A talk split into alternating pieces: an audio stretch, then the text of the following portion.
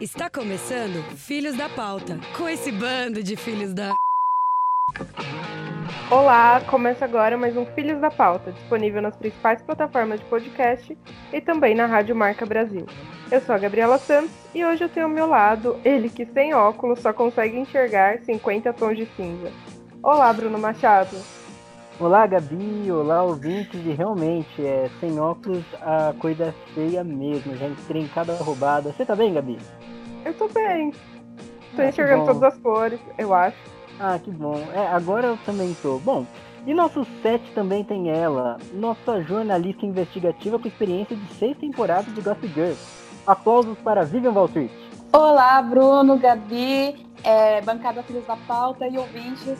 Eu não sou a Gossip Girl, Bruno. Eu, a Gossip Girl é o Dan Humphrey na série e eu sou a Blair Aldous, tá bom? Mas é isso, só, eu só queria dizer isso. Não, com experiência em Gossip Girl é diferente. E você acabou de dar um grande spoiler pra quem não assistiu Gossip Girl. A Bomba, hein? série, a série já vai fazer 10 anos que a série acabou. Então. Não, já tem mais de 10 anos que a série acabou. Então, Então, não é mais spoiler. Não Mas é. é isso, né? Vamos tocar o programa. Vamos. E a gente também tem aqui ele que tá organizando um cine drive-in no estacionamento do Taj Mahal. Fala aí, Rodrigo Jamal. Olá, Gabi. Oi, pessoal. Isso mesmo. Tem que aproveitar essa estrutura e mantendo as recomendações da OMS para aproveitar e disseminar a cultura, essa a, a sétima arte, não é mesmo? Como que tá Bollywood aí? Então, menina, Bollywood tá meio travada. As principais produções passaram pro próximo ano. Então tá sendo um pouquinho complicado. E parece que a quarentena aqui na Índia vai durar até o Natal. Então já viu, né? Tô pensando em. Arebaba. Arebaba. Bom, e pra fechar nosso elenco de peso, vocês devem estar sentindo falta dela, nossa Miss mais engraçadinha que legenda da Netflix, mas a verdade é que hoje ela não está entre nós porque ela recebeu uma proposta para participar da releitura do filme H2O Meninas Sereias. Está fazendo teste, tudo. Logo mais vamos ver a Sarah aí no catálogo da Netflix. Eu sempre, eu sempre soube que ela tinha vocação pra isso. Eu espero que É. quando ela ficar famosa, ela não esqueça do filho da né? Exatamente, né? Eu sempre soube. Um dia ela virou pra mim e falou: às vezes eu me sinto um peixe fora da água. E isso é a minha vocação. E aí, vai fazendo Netflix lá. Bom, com o nosso elenco quase completo, né? Vamos dar play no nosso primeiro quadro. Solta a vinheta. No Filhos da Pauta, Giro Desinformado. Esse é o quadro em que você se mantém informado sobre os principais acontecimentos da semana. Tem semana que os acontecimentos são piores que as semanas anteriores, tem semana que os acontecimentos são mais bizarros, tem semana que é tudo junto, e hoje o que será que nos espera, Rodrigo Jamal?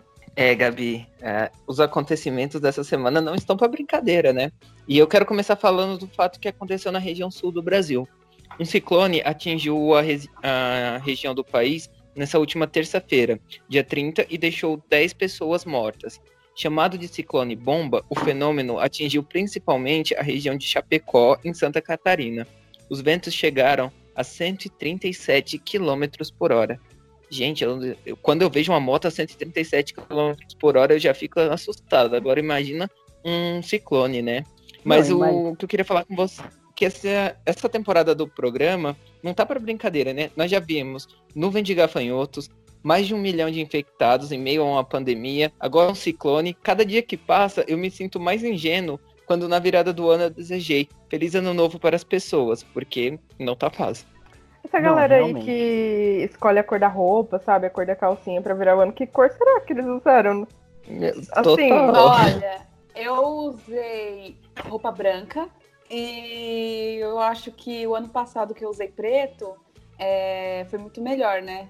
Se bem que 2019 também. Enfim. Por- Mas. O Pode Rodrigo falar. falou uma coisa certa. Às vezes a gente vê uma moto passando em 130. Uma moto passando a 137 km, a gente já fica assustado. Agora imagina dois caras numa moto a 137 Nossa. km. Agora você imagina várias casas num ciclone a 137 Não, km. eu acho, eu acho que dois caras numa moto me assustaria mais que um ciclone.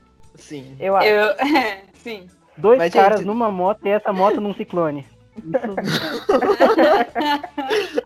Isso parece um enredo de Hot Wheels. Eu me senti uma criança de 8 anos assistindo Sábado Animado agora. E eu não sei se vocês perceberam, mas teve reflexo aqui em São Paulo. Sim. Sim. Os ventos, Os ventos? chegaram a 90 km por hora aqui também. Então imagina lá, né? Se aqui chegou a 90, tava uivando, assim. Mas foi bom pra secar a roupa, né? Colocou a roupa Nossa, no é. Exatamente. Ou pode ser que você não ache mais a roupa quando você voltar no varal, né? Mas Ah, Ou então. você nem consiga chegar no varal, né? Mas, meu, gente, agora falando sério, o que mais me impressiona de tudo isso é o brasileiro. Porque a situação tá crítica, toda essa questão de ciclone, pandemia, tudo que tá acontecendo em 2020. E o pessoal lá na rua gravando o ciclone, tipo, estilo selfie, sabe? Vocês chegaram a ver esse É. meme? Meu, O brasileiro é uma Não, é. piada. Ai, ele, precisa ser, ele precisa ser estudado com certeza. E tem previsão de um novo ciclone para a região de Santa Catarina. O, o ciclone bomba que a gente noticiou, ele já foi em direção ao mar e está previsto um novo ciclone, mas com uma intensidade bem mais baixa do que esse que a gente acabou de falar. É, então é recomendado para você que está na região de Santa Catarina tentar colocar a roupa no varal e evitar pescar, surfar, atividades à beira-mar. Deixa a roupa no varal e fica dentro de casa. Aí. Fica aguardando que ela vai sair sequinha, sequinha. Por falar Exatamente. em. Por falar em Santa Catarina, eu não sei se vocês acompanharam aí nas redes sociais é, nos últimos dias, mas é, lá em Balneário Camboriú estão construindo um prédio de, se eu não me engano, 80 andares. E ele está previsto como o prédio mais alto do Brasil. E, inclusive, Neymar já comprou a cobertura, que vale entre 28 a 30 milhões de reais. Caraca. Caraca. Eu nem sei o que eu sabemos. faria. Bom, com 30 milhões, eu acho que eu compraria um prédio inteiro aqui em São Paulo. É que eu acho que o Neymar chegou naquela época da vida que você tem tanto dinheiro que você nem sabe mais o com o que gastar, né? É. Ah, 80 milhões. O que, que é 80 milhões, né? É 30 milhões de 80 andares. Ah, desculpa. né? Mas é, eu acho que eu não conseguiria ficar num lugar tão alto. Deve ser muito, sei lá, horrível. É, É, imagina. É. Deve ser. Com vista direto para o mar. Imagina a empregada que vai limpar essas janelas, né? Pelo amor de Deus. Nossa, sim, sim. Inclusive, nesse, no vídeo que mostra esse prédio, ele tem a sinalização para os aviões é, enxergarem, né? O piloto enxergar ele para não acontecer nenhum acidente Nossa. tão alto. Jamais que eu moraria num prédio desse. É, E- então. O empreendimento também, pelo que eu vi, parece que não é só o maior do Brasil, ele tem o objetivo de ser a maior torre da América Latina, né? E o atual edifício mais alto da América Latina é, é, fica lá no Chile, né? Que é o Sky Costaneira. É um ponto Sim. turístico lá em Santiago. E não sei quantos metros ele tem, mas ele é realmente bem alto. Mas ele não é residencial. Ele é tipo um shopping. Ah, tá. E será que o ciclone chega nesse, nesse andar? No... Lá em cima? Será, gente? Não sei. Olha, eu acho que não sei se chega, mas o vento lá de cima deve ser uma coisa de louco, né? Você vê o Ah. ciclone chegando E a com roupa? 10 dias E a roupa? E colocar a roupa pra secar Nossa, lá em deve- cima. Não, mas O bom é que a certeza é a chuva, a nuvem de gafanhotos não chega lá. Isso daí eu tenho certeza. Tá, não baixo, duvida do baixo. gafanhoto, rapaz. É, olha. É, perigoso desafiar menino. esses bichos aí. Em dois- Em 2020 eu não desafio ninguém em nada. Eu acredito em tudo. Pô, Falando em acreditar em tudo, fenômenos, eu ia falar que tem muitos fenômenos a ser estudados, né? E a Gabi tinha um pra falar agora, não é? Então, essa semana também, um membro da família Bolson- Bolsonaro voltou a ser notícia. Isso não é novidade pra ninguém, né? Mas o que aconteceu foi que um cão branco, que foi encontrado atrás do Palácio do Planalto e foi adotado pela primeira-dama Michele Bolsonaro, é, recebeu o nome de Augusto Bolsonaro, chegou a ter até uma conta no Instagram, mas a passagem dele pela residência oficial durou pouco tempo, durou Mais do que alguns ministros, né? Até. Acho que durou mais do que alguns ministros nesse governo. Mas o cão, na verdade, se chama Zeus e ele já tinha dono. O animal que havia fugido foi devolvido e ele passou 12 dias apenas convivendo com a família Bolsonaro. Bom, eu no lugar de Zeus ia aceitar, ia aceitar numa boa que falassem que eu era um gato, um peixe, um gafanhoto, sei lá, qualquer coisa, mas ser chamado de Bolsonaro. Com certeza. é demais, é ótimo. Não, eu fico imaginando Zeus pensando, tipo, o pessoal falando, ah, Augusto Bolsonaro, Augusto Bolsonaro, eu fico imaginando Zeus falando, eu sei deitar, eu sei rolar, eu só não sei como eu vim parar aqui.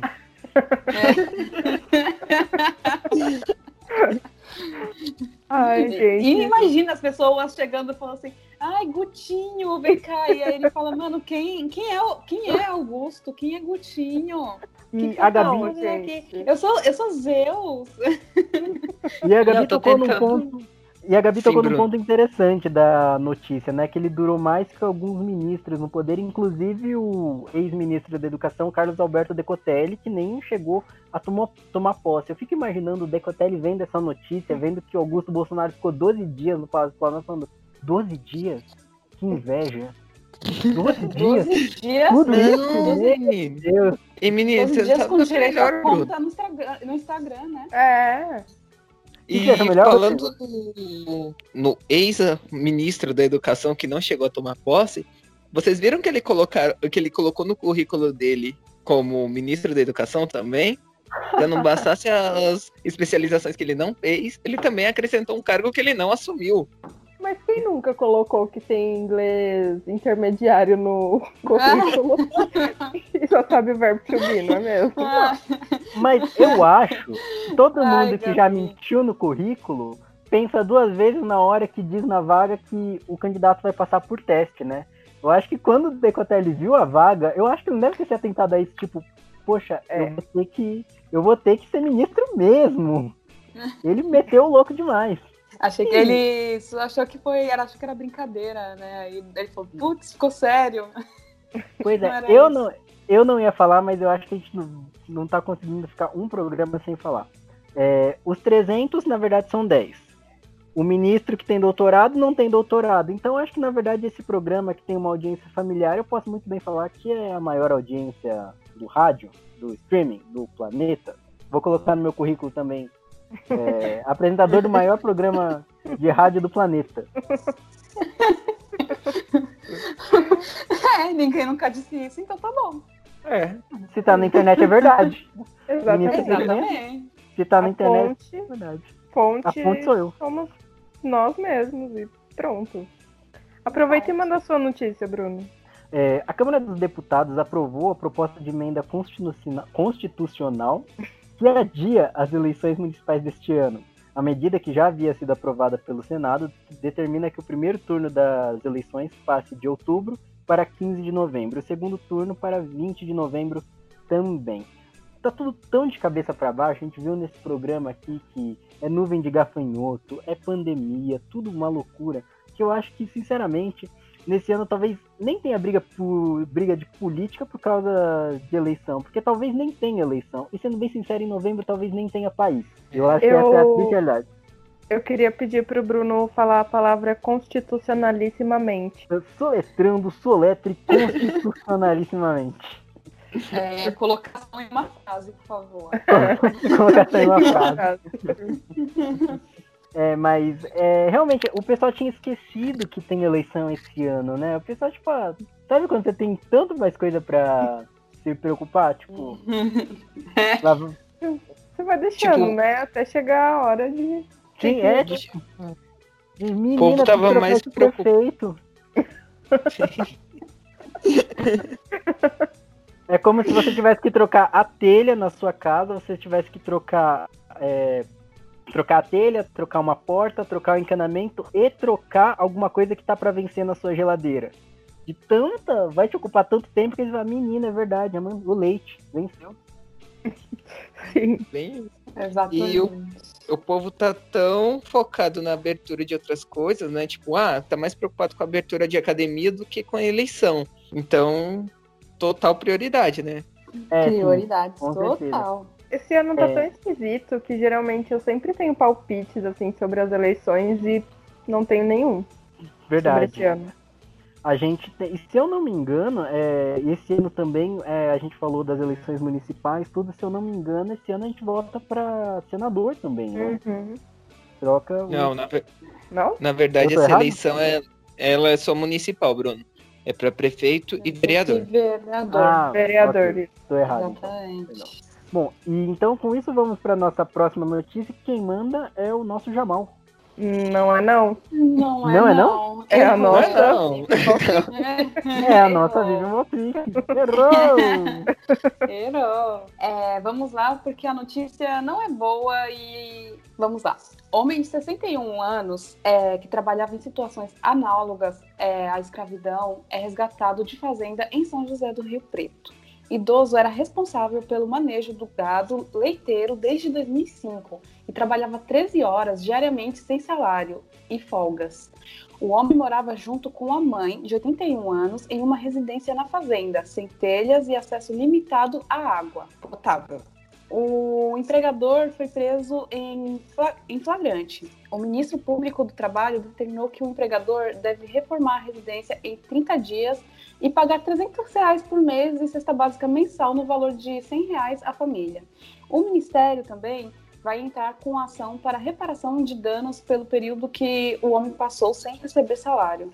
Então, assim, eu acho que não faz um mês, então já são três notícias em um mês de pessoas que estão trabalhando no regime escravidão e estão aparecendo cada vez mais, né? E agora a gente, agora eu, fico- eu não tenho mais nem o que comentar, só fico pensando quantas pessoas tem aqui no Brasil que estão trabalhando nesse regime. Não, e eu espero, assim, de verdade, que esse- essa ação para reparação de danos seja efetiva, porque assim, ele vai receber uma cesta básica. Não, a cesta básica nem é para ele, né? É pra família dele. É pra É família. para ele e a mãe, no caso. mãe. Isso. vai valor de uma- 100 reais, gente. 100 reais. E além disso, também retornar aquela questão que a Gabi falou no programa passado sobre o salário mínimo, né? Ele vai receber uma ajuda, porque eu não consigo nem chamar isso de salário, de 300 reais. Meu, É uma isso esmola. Gente, não é, nem o é- mínimo, né? a gente estava no início do, da pandemia, é, o governo estava discutindo quanto deveriam dar de auxílio emergencial, né? E aí eu acho que antes de ser esse valor de 600 reais, era um valor bem mais baixo, e se eu não me engano, era 100 reais, era em torno de 100 a 300 reais por mês. E eu vi algum programa, é, alguém falando, o jornalista, o repórter, entrou no, no mercado e foi comprar é, mantimentos com esse valor que era previsto para o auxílio emergencial. E assim, ele não comprou quase nada, porque hoje em dia, com 100 reais, o que, que você compra no mercado? Não, Não, dá para sobreviver. Fora isso, como que você vai pagar a- as contas básicas também, né? Conta de Uhum. água para você ter água, conta de luz para você conseguir tomar um banho quente que seja. Se você, mesmo que a pessoa não tenha internet, não tenha nada, para tomar um banho quente, se a pessoa não paga aluguel, né? Exatamente. E vale lembrar que é, São José do Rio Preto é uma cidade grande, né? Lá também não deve ser, o custo de vida não deve ser barato. Tão né? diferente daqui, né? É, A gente não tá falando de um- uma cidade pequena lá no Nordeste ou no sertão e algo Uhum. assim que as coisas não, che não chegam e o custo de vida é muito diferente daqui, né? Exatamente. Sim, e segundo, só procurei um dado aqui, parece que segundo a Organização Internacional do Trabalho, só do período de, dois, de 2000 e, perdão, 95 a 2015, quase 50 mil trabalhadores foram receberam a liberdade, assim, porque estavam em situação análoga à escravidão. Eu volto a falar que o pessoal pensa que às vezes o trabalho análogo à escravidão é aquele trabalho que você tem que estar acorrentado, né? E todas as notícias que a gente vem trazendo nesse mês relacionadas a esse tema são é, pessoas que sobreviviam, literalmente sobreviviam, com ajudas de vizinhos, voluntários, é, amigos da família, assim, né? Então isso mostra que às vezes você pode muito bem é, ter um salário, você pode ter uma residência e tá assim um regime é, análogo à escravidão, um regime que está ali te explorando. Então, se você está sabendo de algum caso assim, é, às vezes a pessoa mesmo, porque a pessoa mesmo é muito humilde para realizar uma denúncia e o universo dela é aquele, ela vai ficar sem nada se ela tentar fazer alguma coisa, né? Então é, é super válido a ajuda das pessoas mesmo. Nesse caso também vale a pena meter a colher. E só uma correção, aparece que a gente falou de São José do Rio Preto, o caso aconteceu em São José dos Campos, e que não deixa de ser uma Hum. cidade muito grande, assim. Não, a Sim, gente não tá falando sim. do. Ah, sim. A gente não tá falando do interior do mundo, a gente tá falando poucas horas aqui de São Paulo, né? Muito mais próximo do que a gente imaginava, né? Sim. E semana E agora- passada a gente trouxe o caso em Pinheiros, né? Aqui, É. bairro nobre de É. São Paulo. Sim, total. É, gente, aproveitando também esse momento de correção, quero acabar, quero falar para vocês uma notícia que eu acabei de receber aqui, que vai acabar impossibilitando aquele projeto que nós comentamos na abertura. Eu não vou conseguir fazer o cinema aqui no Taj Mahal, porque o governo ele desistiu de reabrir é, por conta da Covid, então eu não vou nem conseguir usar o estacionamento, tá? Mas eu acredito que semana que vem eu consigo, eu trago atualizações para vocês sobre isso. Poxa. Ah, Arebaba. Sacanagem. É um, O Bruno, ele só aprendeu isso, né? Aí usa Só aprendeu isso. Bruno, coloca aí na agenda, tá? Vamos fazer uma videochamada pra eu te ensinar um pouquinho mais de indie, tá? Não, eu, eu também sei tique. E acabou porque eu não assisti Caminho das Índias por completo. Nem quando profissional não vale a pena ver de novo. Só sei isso. Você, Você perdeu, né? O, Caminho o- das os Índias eu não assisti, não. Mas o clone eu assisti. Caminho das Índias eu assisti duas vezes. Pô, mas Vendo? também. É, novelão, hein? Meu tio atuou em Caminho das Índias. Ele fez um, um papel de figurante número 6. Então, se vocês puderem reparar depois, eu vou até te mandar uns- umas fotos pra vocês, beleza? Beleza. Não, beleza, mas eu acho que essa história de tio aí é Miguel. Tem a impressão que do pouco que eu vi da novela ali, eu vi o Rodrigo Jamalzinho quando criança passando correndo numa cena. Com certeza. Então, né? Então, né? As chances, as chances. Mas Aproveita aproveita- pra sair de fininho e dar sua notícia, Rodrigo. Sim, eu também tenho mais uma, uma notícia aqui da Ásia, né? É, cobras voadoras do sudeste dessa região estão entregando os cientistas. A serpente conhecida como Chrysopelia, Chrysopelia, é, eu acho que é esse o nome técnico, é capaz de ondular o seu corpo enquanto ela está no ar, o que permite que essa cobra consiga voar. Essa é uma espécie que vive em árvores e quando ela deseja ir de uma árvore para outra, atravessando no ar, ela consegue chegar no, numa outra árvore planando, que é algo surpreendente. Mas também o que esperar de 2020, né? Nada, nada mais nesse ano faz sentido. Então eu desisti completamente de entender esse ano. E olha que nós Elas- estamos apenas na metade. Elas viram os gafanhotos e falaram: Ah, é? Só isso que vocês sabem fazer? É tipo, é tipo um desafio, né, do reino animal. É, essa semana provavelmente vai acontecer alguma outra coisa, tipo, ah, é cobra, você sabe voar? é, Calma, não, com certeza. calma aí, deixa eu te mostrar uma coisa. Eu, eu imagino, agora que a Vilma falou, realmente, eu acho que deve ser tipo um desafio do reino animal, mas não tipo assim, uma rivalidade assim. Imagina a cobra lá planando, indo de uma árvore a outra, depois virando pra câmera e falando, agora eu desafio os gafanhotos a formarem uma nuvem, segue o perfil, quero ver. Aí eles vão lá, Um, um challenge, né? é um challenge, é animal challenge. Total. É, Ai, total, gente, eu total. quero só ver quando isso chegar nos gatos, viu? Ah, Meu Deus. dominação felina. Hum, dominação feminina. Eles vão, eles vão, eu acredito que eles vão dominar o mundo ainda. Também acho, mas é incrível. A gente não consegue passar um programa sem uma notícia bizarra do mundo animal. Eles estão montando a revolução dos bichos. E, e- Então. e eu digo, e errado eles não estão. Errado eles não estão. Então, tá na hora de dominar, né? Se você ainda não leu esse livro, Revolução dos Bichos, eu acho bom ler. Assim, Se preparar. urgente, se preparar.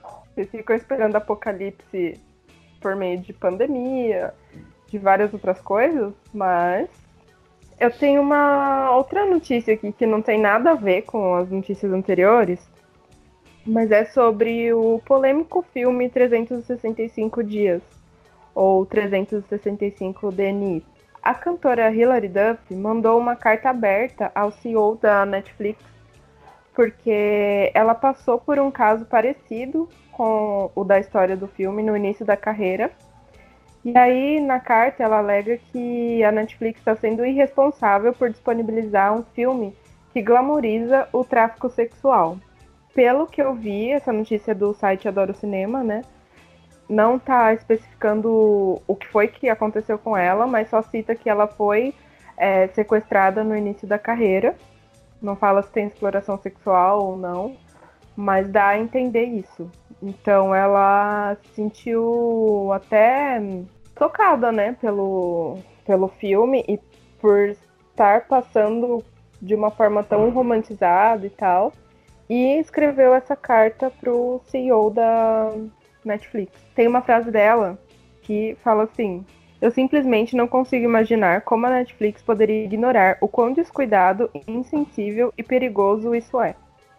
Horrível. Polêmico, né? Polêmico. Polêmico. É, e esse filme deu o que falar nas redes sociais ultimamente, não? Deu, eu vi bastante gente comentando. Mas bom, Uhum. vamos encerrar agora o nosso giro com essas notícias que não sei como classificar o giro de hoje. Não sei mesmo. Mais aleatório que rolê do Ronaldinho. Mais aleatório, tá- mais aleatório que a participação da Sarah em H2 Homens nas Sereias.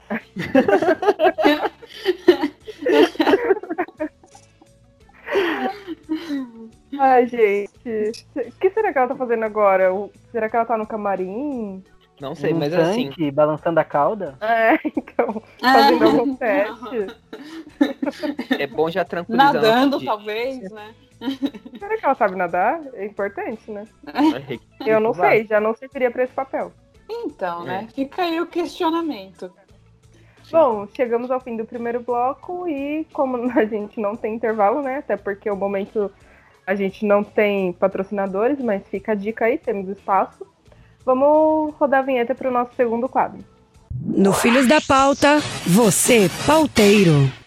Esse é o quadro em que você nos manda sua sugestão de pauta no e-mail vocêpauteiro.gmail.com ou no Instagram, arroba Filhos da Pauta, underline, e nós trazemos o tema que você sugeriu aqui para discussão no programa.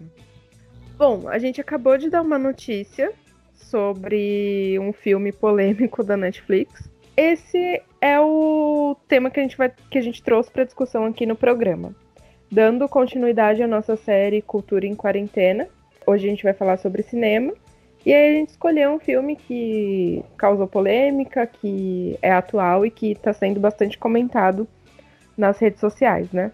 A gente já tinha falado, né, no programa passado, sobre o aumento no consumo de serviços de streaming, de as pessoas começaram a assistir mais filmes, séries, essas coisas, consumir essas coisas.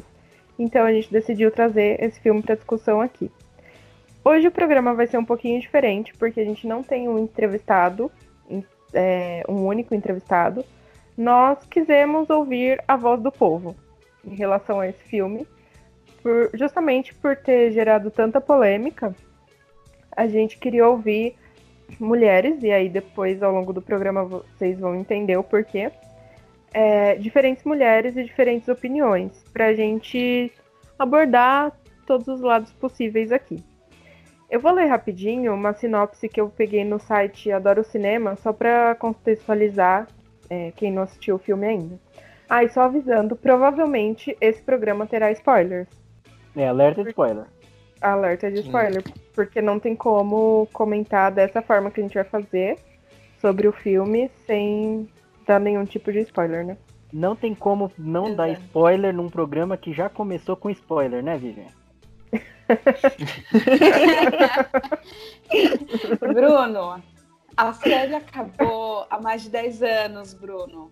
É Não tipo é spoiler, spoiler. de Star Wars, né? Eu tava Eu não pronto É, pra Mas eu não posso reclamar de spoiler, porque, enfim. Acho que tá na hora do Bruno assistir Gossip Girl. Não vou ver mais, mas fala a sinopse, Gabi. Em 365 dias, ou 365 DNI no original, Laura Biel é uma diretora de vendas que tem sua vida virada do avesso quando, em uma viagem à Sicília, na Itália, Massimo Torricelli, um membro da família da máfia siciliana, a sequestra, lhe dando 365 dias para se apaixonar por ele. 365 Dias é um filme polonês e está disponível na Netflix. Bom, todos nós assistimos o filme, né? Primeiro eu queria esclarecer que tudo que a gente disser aqui é, são coisas baseadas na nossa opinião sobre o filme. Nós não somos especialistas em cinema, mas nós também vamos citar algumas coisas do ponto de vista da comunicação, né? Porque como comunicólogos nós tivemos aulas sobre cinema, não somos especialistas, mas tivemos aulas sobre cinema do ponto de vista da comunicação. Então a gente pode dizer que analisamos o filme dessa forma. Sim, é, e eu acho interessante começar dizendo que uma das polêmicas que mais contornaram o filme nas redes sociais, é, nos assuntos todos que viram o filme, é como o filme ele romantizou uma relação ah, abusiva, né?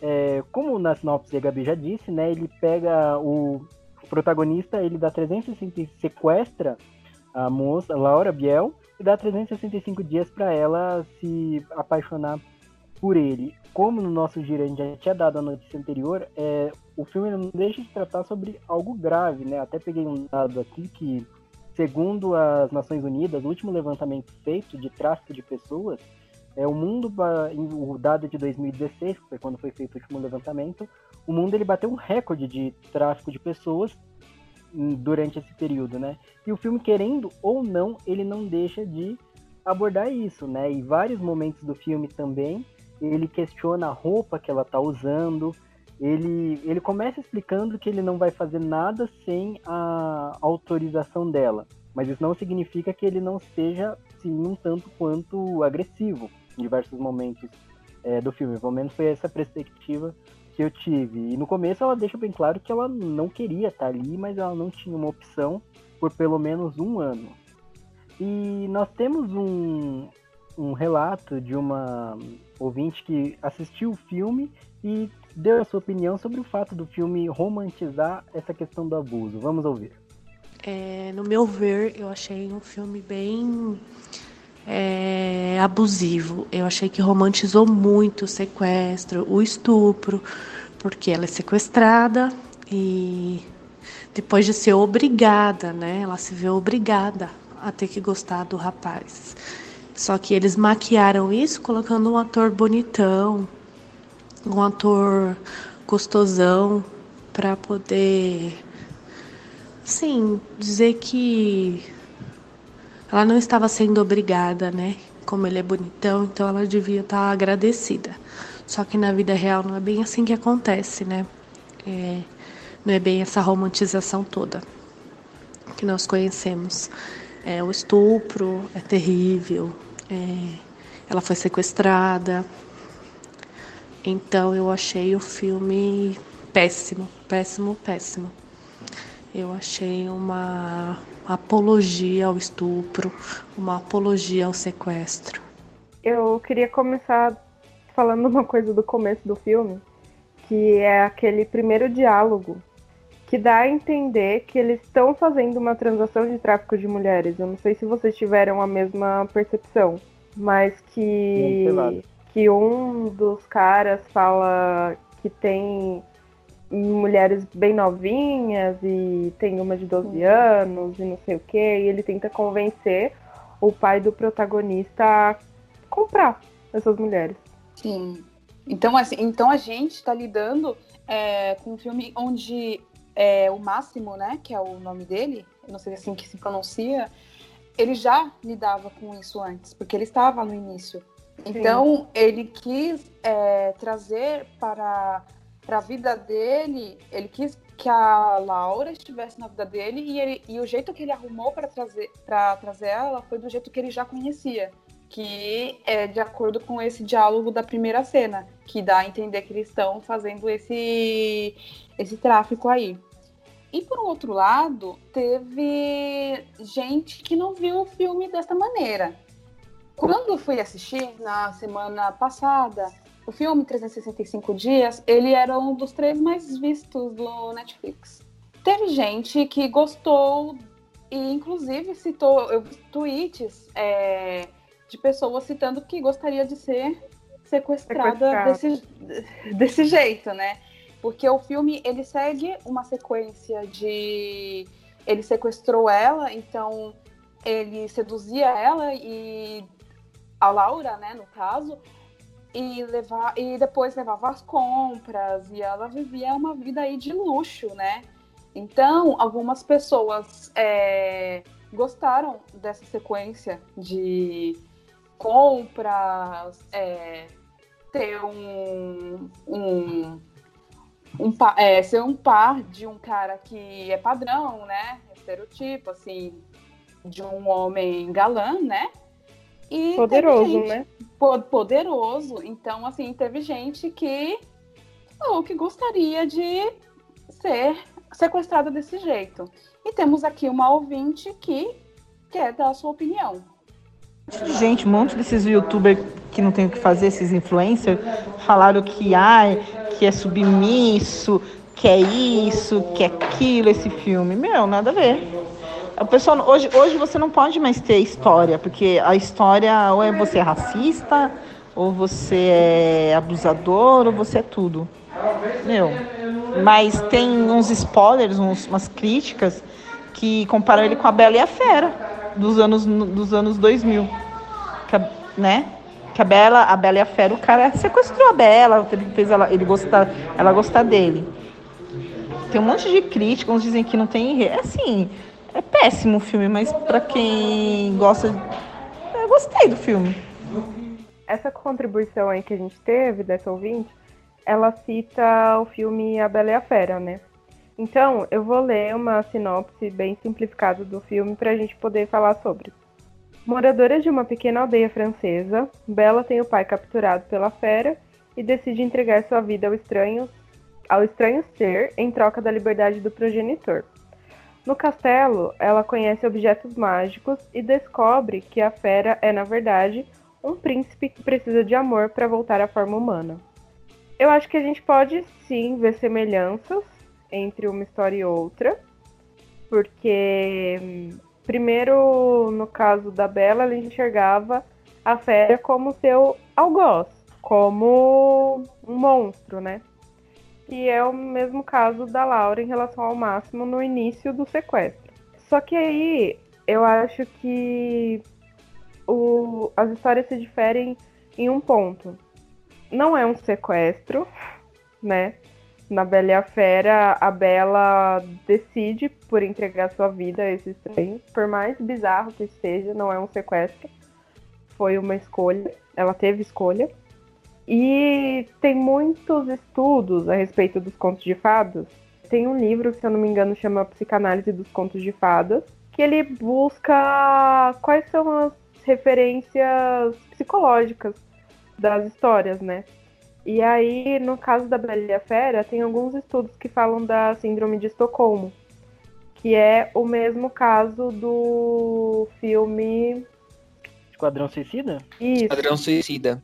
E também o La Casa de Papel, né? Que é abordado esse tema. Em que consiste esse transtorno, né? Que é a síndrome de Estocolmo. É a vítima se apaixonar pelo seu abusador. E aí ela passa a naturalizar todas as formas de abuso que ele comete com ela, em relação a ela. Então, por exemplo, no caso da Bela, ela começa a ver que a fera, na verdade, é uma, um homem, um príncipe que precisa de amor para voltar à forma humana. Então aí por isso é natural ele tratar ela mal e faz, cometer qualquer tipo de abuso em relação a ela. E é o que não é exatamente o que acontece no filme, porque dá sim a entender um pouco disso em um determinado diálogo, quando o Máximo conta para Laura sobre o pai dele, a morte do pai dele, que ele presenciou a morte do pai dele, não sei o quê. E aí ela começa a pensar naquilo e já caminhando pro final do filme, ela fala que ama ele. Então, na minha cabeça, deu a entender de leve isso, porque depois que ele contou essa história para ela, ele fala que qu- quando o pai dele foi morto na frente dele, ele caiu meio desnorteado assim, e na mente dele veio a imagem do rosto dela. É, É uma coisa ultra romântica que não acontece na vida real, mas vamos supor que tenha acontecido. Ela ficou tocada por aquilo de alguma forma, pareceu, deu a entender no filme. E na minha cabeça ela pensou assim: ah, ele me trata mal porque ele foi tratado mal, porque ele sofreu alguma coisa, porque ele é traumatizado, por diversas maneiras, sabe? Eu percebi isso no filme. Não sei E o você. mais, o mais curioso é que é esse trecho do filme que ele conta da morte do pai é o momento em que ele justifica porque ele a sequestrou, né? Então ele fala, tipo, ah, é, o meu pai morreu na minha frente, a bala atravessou o corpo dele e me atingiu, e a última coisa que eu lembro de ter visto foi o seu rosto. Eu acho que é o que a Gabi falou, foge um pouco da realidade, porque eu acho que qualquer pessoa vai ficar. Ah, tá. Agora faz sentido. É, e com isso, é, eu acho que a- foi muito comparado com a Bela e a Fera. E de fato, é, é preciso admitir que a Bela e a Fera, nas entrelinhas, é uma relação abusiva. Mas eu acho que tem outro ponto que diferencia os- as duas produções, que em A Bela e a Fera, a gente nota a Bela, ela, como a Gabi falou, não é um sequestro, ela escolhe por ficar, e ela, por mais eu, as atitudes abusivas da Fera, a Bela não concorda, e ela fala que não vai ficar com ele enquanto ele não mudar, ela não aceita jantar com ele enquanto ele for bruto, enquanto ele for, enquanto ele for ele maltratar empregados, assim, então de certo modo a Fera teve sim que aprender a ficar o ser humano para conseguir ficar com ela, o que não torna a relação menos abusiva. O que ele fez foi feito. É, já em 365 DNI, é, a gente vê assim é, a Laura como um simples é, objeto, assim, é preciso que seja dito, porque o Máximo ele era um, ele era um mafioso e ele saía para fazer seus tratados de família, recebia seus capangas para tratar sobre mercadoria, tudo assim. Em nenhum momento é, mostra a Laura, mostra ele querendo mudar para ficar com ela, ele simplesmente fala que ele quer ficar com ela e tem 365 dias para ficar. Então isso, uma coisa não necessariamente impede a outra, né? É, e É, ele até não- fala, Desculpa. né? Ele até fala assim que ele quer que ela ensine ele a ser delicado com ela. Mas Eu, não é, não é não é um esforço. É tipo ela ter que ensinar ele. eu não Sim. sei se isso se encaixa, mas A Bela e a Fera, a animação, ela é de 1991. É, eu acho também que vale a pena dizer que era uma outra época. Não que isso estivesse certo naquela época. Porém, é, o assunto não era tão debatido. A questão do empoderamento feminino não era tão debatida naquela época como é hoje. Então, eu acho que talvez a Bela e a Fera fez tanto sucesso e as pessoas tenham é, só percebido isso agora por causa que o tempo passou e, as, e nós tomamos consciência, né? E por isso que na época ninguém disse nada, ninguém debateu, ninguém é, questionou, né? Como está sendo questionado o filme, 365 dias. E acho que até por isso também, pessoas da nossa geração que eram crianças assim na década de 90 e assistiram a Bela e a Fera enquanto crianças, talvez não enxerguem tanto problema na Bela e a Fera, porque tem uma memória afetiva aí, né? A gente assistiu enquanto criança, a gente não tinha consciência dessas coisas, então é algo que a gente deve ver com olhos críticos, mas também tem o nosso lado emocional, né? Exatamente. Ainda falando sobre a Laura e todos os personagens do filme, na verdade, a gente percebe um reforço muito grande de estereótipo, né? Nós conversamos, né, antes de gravar o programa e todo mundo concordou que o namorado da Laura, que fala namorado, de início eu achei que era marido, mas ela fala namorado, ele é o estereótipo do cara que não se cuida, que não é inteligente, do cara que não sabe socializar, que não sabe tratar uma mulher bem, muito menos a que tá com ele, que trai, E aí mostra ela super infeliz lá com ele, insatisfeita. E depois ela é sequestrada por um cara, é padrão, é, dentro do filme pelo menos, que é poderoso, que é rico, não trata ela bem de qualquer forma, porque ele a sequestrou, mas na construção das cenas a gente percebe que o filme tenta forçar uma gentileza, como se ele fosse uma pessoa gentil com ela, como se ele tratasse ela melhor do que o namorado dela. Então, eu acho que é uma das explicações para o sucesso desse filme, de ter tantas mulheres que se identificaram com essa história de não serem bem tratadas pelos namorados, maridos, enfim, estarem infelizes numa relação e se verem. Eu acho que rolou uma identificação, assim. Eu acho que essa questão do estereótipo é o que mais marca o filme, assim, eu falando. Eu acredito que, independente de toda a polêmica por trás, o filme, por si só, eu acho que não é, assim, uma super produção, né, enredo, assim, eu acho que ele deixa muito a desejar.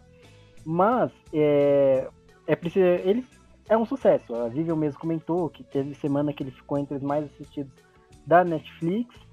E eu acredito que parte dos estereótipos é o que faz dele um sucesso. Eu acho que duas cenas me marcaram muito, assim, por serem muito estereotipadas e muito absurdas. Uma delas é bem no começo do filme, onde eles ainda nem se encontraram, em que o Máximo ele tá num avião, informam para ele que o carregamento de cocaína deles foi descoberto e aí ele levanta, com essa informação ele levanta, fecha a cortina, é, pega a aeromoça do avião e ela faz sexo e ela faz sexo oral nele. É, e eu até pensei vendo o filme, falei, ah, acho que ela deve ser a Laura, ela vai ser, vai contribuir pro filme, não sei o que. Não, é, você não vê mais essa aeromoça, não tem motivo nenhum para ela ter feito aquilo assim, a não ser para mostrar que ele é um cara muito poderoso e quando ele quer no filme Sim. As moças fazem sexo É muito isso. Até nele. porque não é ela fez sexo oral nele. Ele, tipo, começou. Foi igual o sequestro. Ele começou meio que forçando ela a essa situação. E depois ela acabou gostando. E. Exatamente. É, a gente. Eu. Eu vi, eu ouvi, pelo menos de pessoas conhecidas, é, duas vezes é, a seguinte frase: Tá, ele sequestrou a Laura, mas você via na cara dela, ela gostava. Então, eu vi, eu, eu ouvi esse comentário duas vezes, pessoas conhecidas, e li na internet, tipo, é, mas bem que ela gostou, né? Então a gente ficou escutando esses comentários, mas, pô, ele forçou ela, e aí? Não é isso. E a gente tem que lembrar que é um filme, né? Ele foi feito pra gente ter essa ideia mesmo de que ah, depois ela começou a gostar e começou a ficar tudo bem, e ela tava feliz e não sei o quê. O problema disso tudo é que existem mulheres que talvez não tenham acesso a esse tipo de discussão ou que não tenham, sei lá, maturidade emocional ou algo assim e possam cair nessas ciladas. A gente viu que a Hilary Duff caiu no início da carreira. É essa crítica que a gente traz aqui, né? Não é tipo, ai, ah, você não pode gostar do filme. Eu, particularmente, achei um filme bem ruim. Fora todos esses problemas, eu achei um filme com é, atores fracos, com um roteiro mais fraco ainda e tudo mais.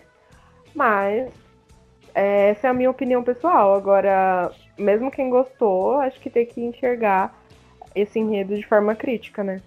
Sim, total. E como você falou, né, teve pessoas que viram o filme de uma forma crítica, mas que não detestou o filme como um todo, que tirou algumas coisas boas. E uma das nossas ouvintes mandou uma opinião nesse sentido, que é o que nós vamos ouvir agora. Eu achei o filme ruim. É, o roteiro mal feito, confuso, não sei, alguma coisa ali deu errado, não fluiu bem. E as atuações também eu achei bem fracas, é, principalmente dos coadjuvantes. A história em si nem se fala, né? no século XXI, galera romantizando sequestro, abuso psicológico de mulher, um monte de é, estereótipo bizarro. E acho que o mais complicado de tudo é a associação disso, né, do crime, né, sendo ficção ou não sendo, né, a associação disso é, ao erotismo, ao prazer feminino, enfim. Acho um tanto quanto infeliz. Mas se eu pudesse fazer um recorte, tirar desse contexto só as cenas de sexo, eu gostei.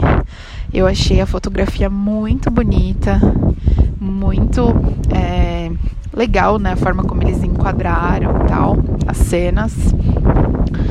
E os atores também são maravilhosos, né? Tanto ele quanto ela. São muito bonitos. Mas é isso. No geral, é um filme podre. E ainda, sobre a Bela e a Fera, é, nós também ouvimos a opinião da Stephanie Seis, que é formada em cinema. E minha opinião sobre o filme 365 Dias é a seguinte.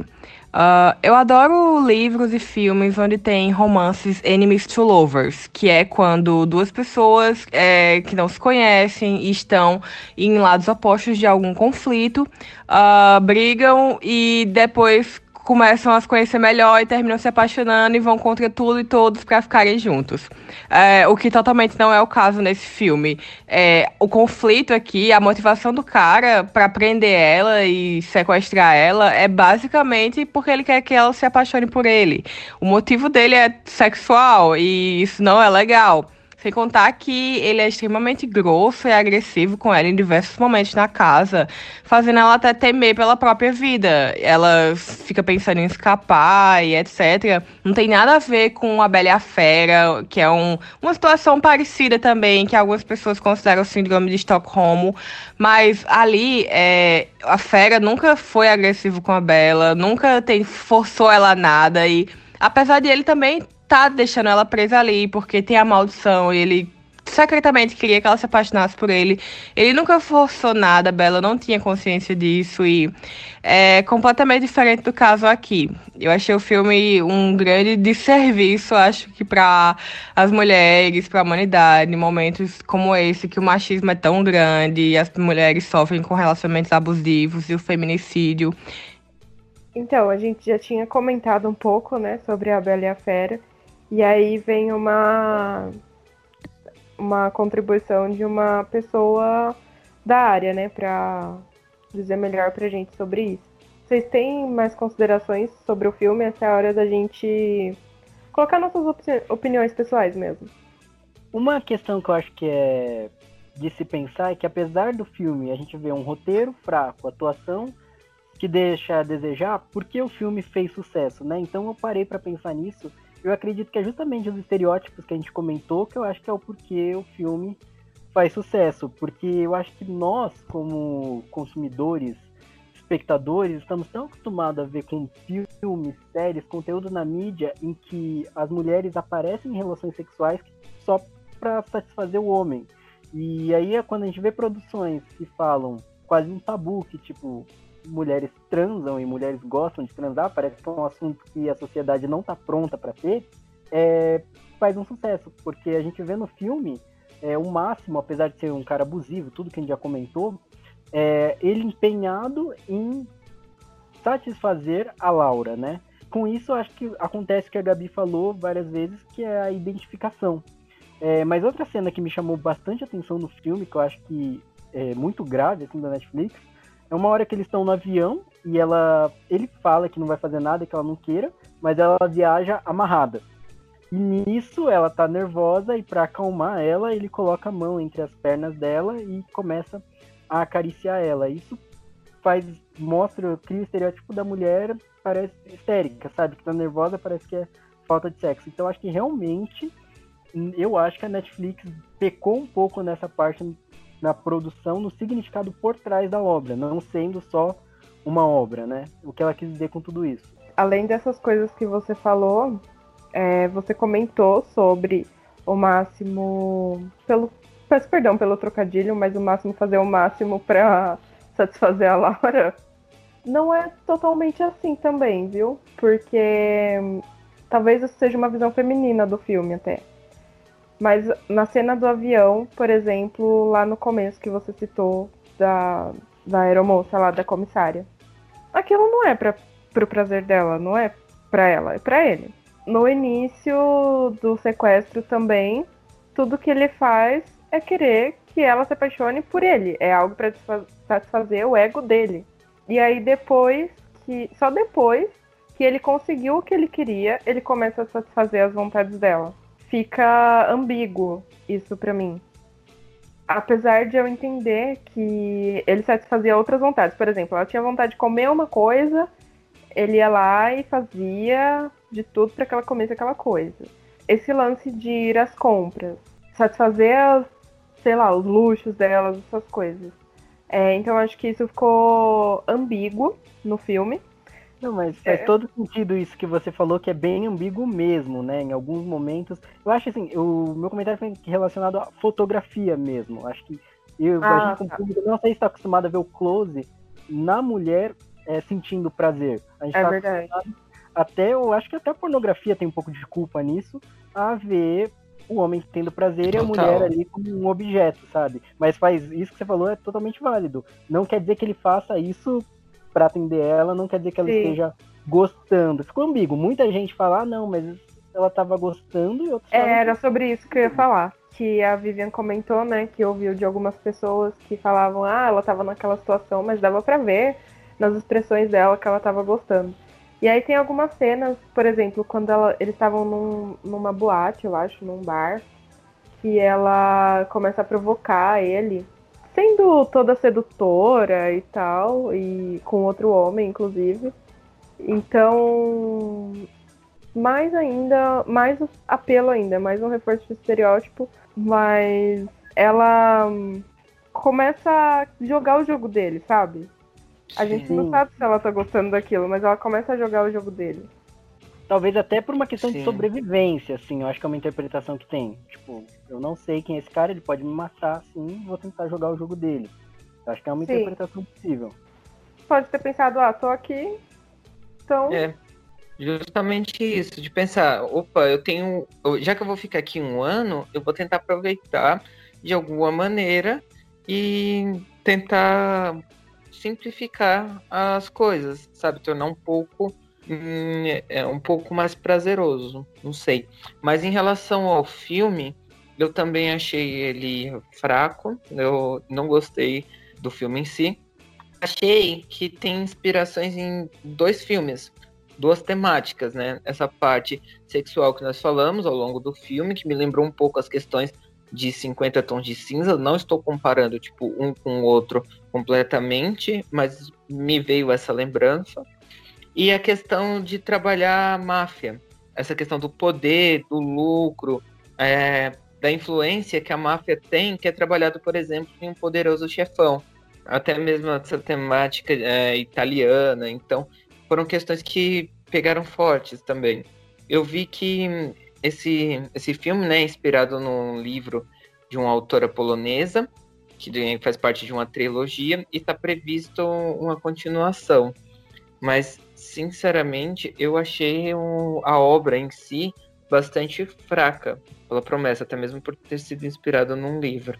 E é. você, é, você, falou uma coisa, desculpa, Vivian, só para complementar o que o Rodrigo falou, o filme deixa muita ponta solta, assim, eu acho que o que deixa entender mesmo que vai ter continuação. Até um incentivo para você que não viu o filme, mas escutou o programa, recebeu um monte de spoiler e tá pensando, ah, por que eu vou assistir esse filme agora? Talvez tenha uma continuação, então vale a pena assistir se você ainda tá pensando. Quando assisti o filme, a questão do, de tratar a mulher como um objeto e tudo mais, é, que a gente falou agora há pouco, não foi nem o que me incomodou mais logo de início. Me incomodou muito a narrativa, a construção, a construção de cenas que nem a gente falou, é, a forma que a Laura, a vida da Laura antes dela conhecer o Máximo, ela, tipo, não estava tava feliz, então é, qualquer, eles dão a entender que qualquer coisa seria melhor do que, tipo, eu estar com, namorando um cara que me trata bem, que não me procura para relação sexual e que me trai. Então ele já constrói isso para que ela tem, é, para que ela tenha que gostar desse relacionamento aí, desse sequestro. É uma né, coisa né, que acontece depois. Exatamente. Tanto que uma das cenas assim que eu achei muito mal construída foi quando ela estava comemorando, acho que era o aniversário dela, e estavam todos num lugar super chique, de social.